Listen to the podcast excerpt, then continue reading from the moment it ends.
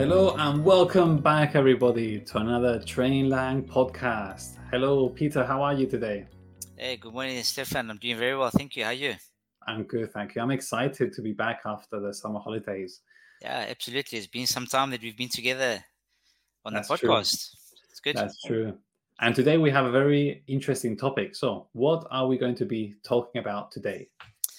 So today we're going to help our listeners uh, some explanations about uh, modal verbs. Uh, we've heard this expression before, modal verbs. And really, in English, these are special verbs. They work along with other verbs. And we use them to, for example, make requests, to give permission, or to show that someone is capable of something. So they're also known as helping words. That's true. And they change the meaning a lot. For example, uh, I can say, I drive my car to work. No modal verb there. I drive my car. And then if we add the modal verb, I can drive my car to work, the meaning changes completely. In the first one, it's a routine, present simple, I drive. The second one, it means that I have the possibility, okay, or I have the ability to do it. So they, it. they change the meaning a lot. And also today, we are not only going to speak about modal verbs, we're also going to talk about something very important, which is looking after the environment. So after explaining the grammar, we're going to um, speak about speaking exams, how to react, what, what is react in a speaking exam, and also the topic, looking after the environment. So we have lots of information today. Mm. Let's start with the first one. Okay, we are doing speculation and deduction. So what's the first modal verb we are going to look at, Peter? Uh, so this is a good one uh, to keep in mind, especially when it comes to looking after the environments. Uh, the first modal verb here is must. Must. So we use this modal verb when we're sure that something is true, because there's uh, lots of evidence around that. uh, Around. So we use the modal verb must. Uh, for example, if uh, we see somebody with heavy bags under their eyes, maybe their hair is not uh, done properly, we say, oh, he must be sleepy because we see evidence that uh, maybe he didn't get a good night's sleep. That's true. And here we need to make sure that our listeners understand there's a difference between must for obligation, okay, like you must study, you must work. That is must for obligation. But that's easy for our listeners. They know that already. Now we're using must for this is uh, speculation, deduction. We we are very sure about what we are saying. Okay, Yes. it's like saying debe de estar muy cansado, like you were saying. He must be tired. Debe de estar muy cansado. We have evidence. Or for example, if um if I call Jonathan and I send him emails, but he doesn't answer, he doesn't reply, he must be on holidays again. Or Yeah, he must be busy. He must be busy. Yes, uh, no, way. he must be on holidays. I have evidence because I've seen photos on on his status. claro, claro. Okay, so when we are very sure about something, must. That's very good, Peter. Yeah. Thank you. Next one, we now move on to can't. Now, can't is for me to explain. Can, can't, we use them for abilities. Okay, but here we are remembering speculation, deduction. Uh, for example, if I say, we can say that she can't be hungry because she has eaten two hamburgers. It's impossible. She can't be hungry. So it- it's the opposite of must. Okay, must, we said that you are sure about something. Now, can't, you are sure that something is not true. Okay, we are positive. Do you have any other examples um, that could maybe help our listeners with with can't? Uh, for example, she can't be very happy about the environment. Very good. Okay, things are so bad, she can't be very happy. Exactly. Or another one. Um, imagine that I don't know. Uh, you sleep, you sleep ten hours, and you say you are tired. I Mm. say, Peter, you can't be tired. You have just slept ten hours. It's impossible. You can't. It's not true. I am- I am very sure it is not true. Okay, It's- so you can't be. Okay, what are the next ones we are going to look at? Yeah, the other one we're going to look at is might. Uh, in this uh, modal verb, we use might. We can also use other ones such as may or could to say that we think something is possible, but we're not sure. Uh, so we we unsure really. So, for example, um, he might be late for work. So we, we something's happened, but we are unsure. We use might. We could say it's like a soft version of must. Yes, like Mm, must, we are very sure about something. And then may, might, could, we are sure, but but not not as much. Yes, not Yes. not as much as must. For example, um, going back to the example uh, we said before, I'm sending emails to Jonathan. I'm calling him, no reply. He might be angry with me. That could be an option. Yeah, very good. Good. Another one also, just to throw in there, also, Stefan, is if we see uh, clouds in the sky building up, you know, we say, well, you know, it might rain today. So the evidence is is there, but we are not sure whether or not. not one hundred it will rain. percent sure. Yes? Not hundred percent sure. Yeah. That's true. So it's a soft version. Okay, so we did must, can't, and then may, might, could. They're the same. Now we're going to move on to English speaking exams. Okay, so this is something that our students they they they are scared of. Okay, because you are in front of an examiner. The examiner has their pen, paper. They're writing things, listening. It's difficult. Yes. One thing that uh, we need to always keep in mind is that we need to react to what the other pe- person says. Some speaking questions are a conversation between the two exam candidates. And when they are having a conversation, it's important to react, not just answer the questions. For example, um, I'm going to give you a sentence, Peter, and I want you to have no reaction. Okay? If I told you, if I told you I love pets, but my dog uh, died last week, I don't have pets anymore. Do you have any pets, Peter? I have a cat. Good. So that was uh, no reaction at all. No yes? reaction. And it was no reaction.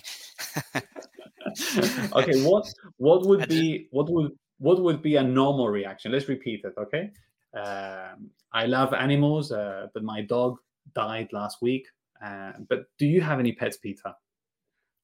Uh, Stefan, I'm sorry to hear that about the loss of your dog. But actually, I have a cat. Perfect. So we don't have a lot of time in a speaking exam. So you did a short reaction. I'm sorry to hear that, and then you Yeah. answer the question. That that's that's what we are trying to do. Okay, in the in the speaking exams, that will definitely help you to pass your your exam. Um, and there are many types of reactions. For example, if I say, "Oh, I won the lottery last week," um, do you play? That's imagination. And somebody could Yeah. say, "Wow, I'm so happy about you. Uh, so happy for you." Yes. Simple sentences like that.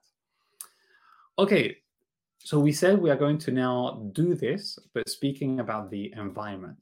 Okay, so how about Peter? We we have uh, mini short conversations, and um, Good. maybe you can you can start, and then I react to what you say using modal verbs.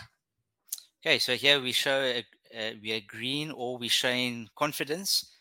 Uh, for example, you know, I believe renewable energy sources are the future. I completely agree with you. They must be the solution to our problems with the environment. Good, and there you use the modal verb must. So you you sure that something is true, and this is this is true. So you use the modal must. Must, yes. And I also said a sentence that we can always learn. I completely agree with you. Mm. Okay, let's do another one. Now we are going to agree, but but not so much. Okay. If I say to you, the increase in pollution is definitely a concern. Well, Stefan, I agree to some extent, it may be because of other factors, though. Okay.